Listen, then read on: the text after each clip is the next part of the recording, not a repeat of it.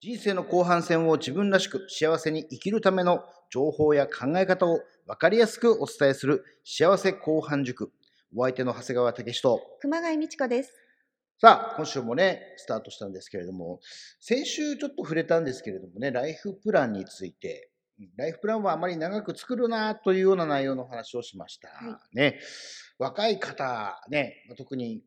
まあ独身、それからパパ、ママ世代っていうですね、子育て世代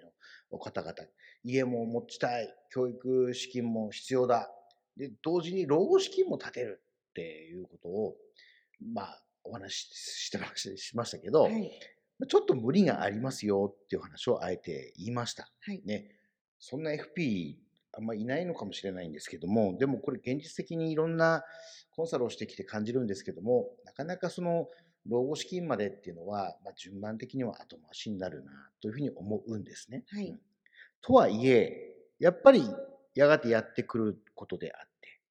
だから20代、30代の方はまず10年先を考えたライフプランで十分ですよっていうお話をしました。というのは、ここにいる熊谷が子育てをして、ね、えー思ってた通りの教育資金じゃなく、小小中だけ公立で、そうです。はい。だったんで、まあ、えー考えてたよ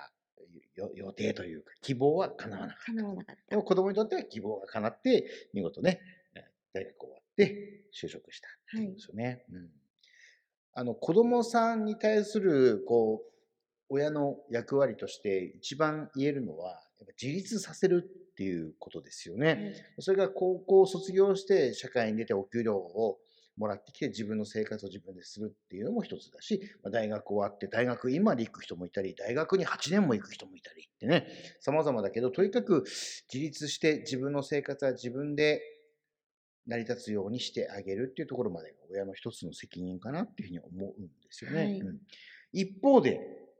今度親は親で自立しなくちゃいけない。そうですね。子供に頼らないで生きる。はい。ってなると、まあ当然それは子供を頼りませんよって人多いと思うんですけど、じゃあ80になっても90になっても収入ありますかって話になってくるんですよね。はい。で、前回、ライフプランはあまあまり長く立てるなっていうお話をした後、今日伝えたいのは、50歳から立てるライフプランがとても大事です。まあ、もっと大きく言えば、うん、50歳からのライフプランが、まあ、本当のライフプランかなっていうふうに思うんです。はい。うん子供さんの自立があ一つの目安だとすると、まあ、その親がまあ50歳ぐらいだとしますね。で、で50歳になったら、じゃあその、じゃあ子供さんが子供べ子供部屋と言われるものを使ってるかどうかとかね、含めると、はいあ例えば住宅ローンの考え方も一つあるんですけども、こ使ってない住宅、あの、部屋の分も住宅ローン払ってるんだなって思ってるかどうか。うん。ちょっと耳の痛い話かもしれないですよ。そうですね。そこは思ってないですね。うん。分割しては。でしょ、うん。でもっと言うと住宅ローンが終わる頃にもうその子供さんはその家とは別な家を自分は自分で持っている。自分がそうだったようはい。にみたいな。うん。うん。親の家に子供が住むっていうこともなかなか難しい時代になってきてるはい。っていうことですよね。そうですねまあ親元離れてうん自立してほしいけど自立したこ結果自分の家があって、うん、だからあこれってこう住宅ローンの組み方ってどうだったのかなとかね考えていくとそれはみんな一般的なモデルだったからっていうことじゃなくてまあじゃあ50歳今からじゃあ何をするかっていうと子供はもう住まないかもしれないっていう家をどうするかとかねはい。それから自分は何歳まで働くのか、うん、60でもし定年でもうリタイアするって言ったらあと10年しかないんですよね。はい。うん、もうラジオ聞いてる方はもう実際定年になった方も多いかもしれないんだけれどもで何年この人生が続くのかって長生きということの良さと長生きということによるう今度お金の不安っていうことが出てきたりすると思うんですよね。はい。うん、で一方で住む場所も家でずーっと健康で今まで通りに生きていけたらいいんだけどもやがて車を持たなくなってくる。うんこの場所で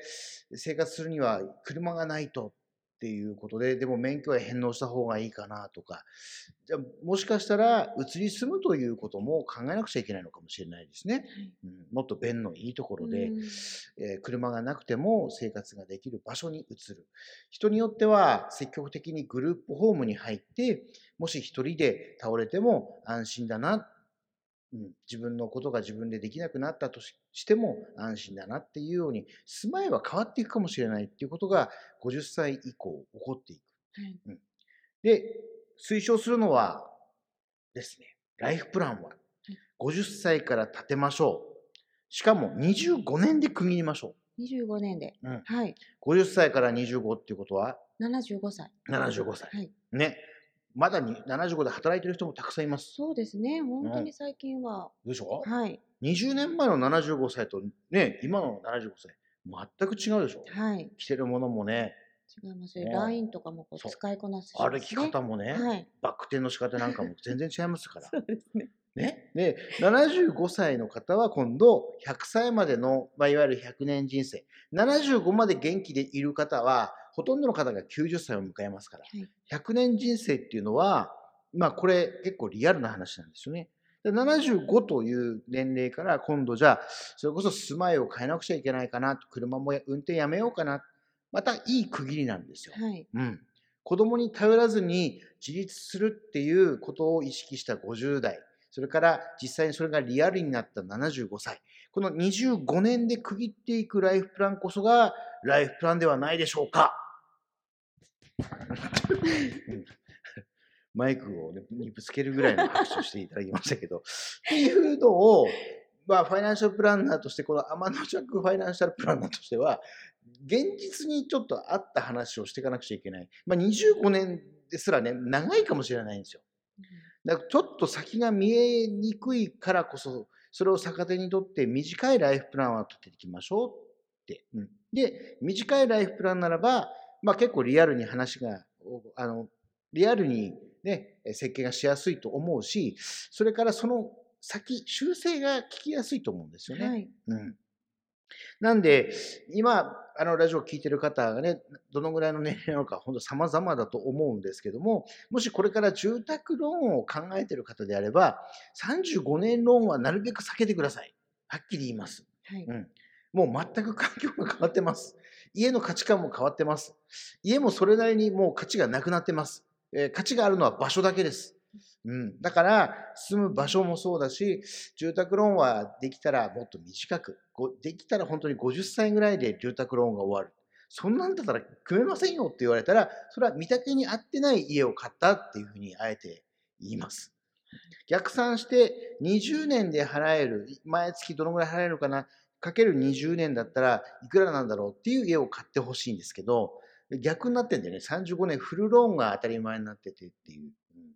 で、20年で組んだら、その後子供さんがもうね、自立してますって言ったら、そっか、じゃあ思い切ってこの2階建ての家、まだ二十数年だから、えここ売りに出そうか。で、平屋建ての家に移り住もうかなって言って、そこからもう一回ローン組むことができるんですよね。はい。50代だったら組めるんですよ。はい。これが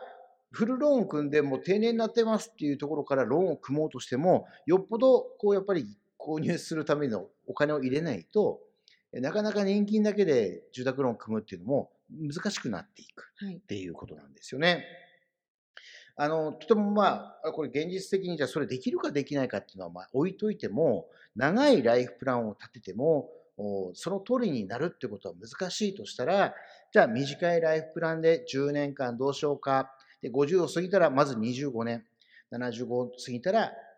25年、100歳までどこで生きるか、誰と生きるか、どのぐらいのお金が必要なのかっていうことを、その時にこう考えてほしいなっていうふうに思います。はい。はい。まあ、ライフプランについて、先週と今週とね、続きましたけれども、えーね、まあ、皆さんどう感じたのか、まあ、希望を持ってどうその、向き合っていくかってことがとても大事になってきますから、えー参考にしていただければというふうに思います。人生は後半で決まる幸せ後半塾お相手の長谷川武史と熊谷美智子でした。また来週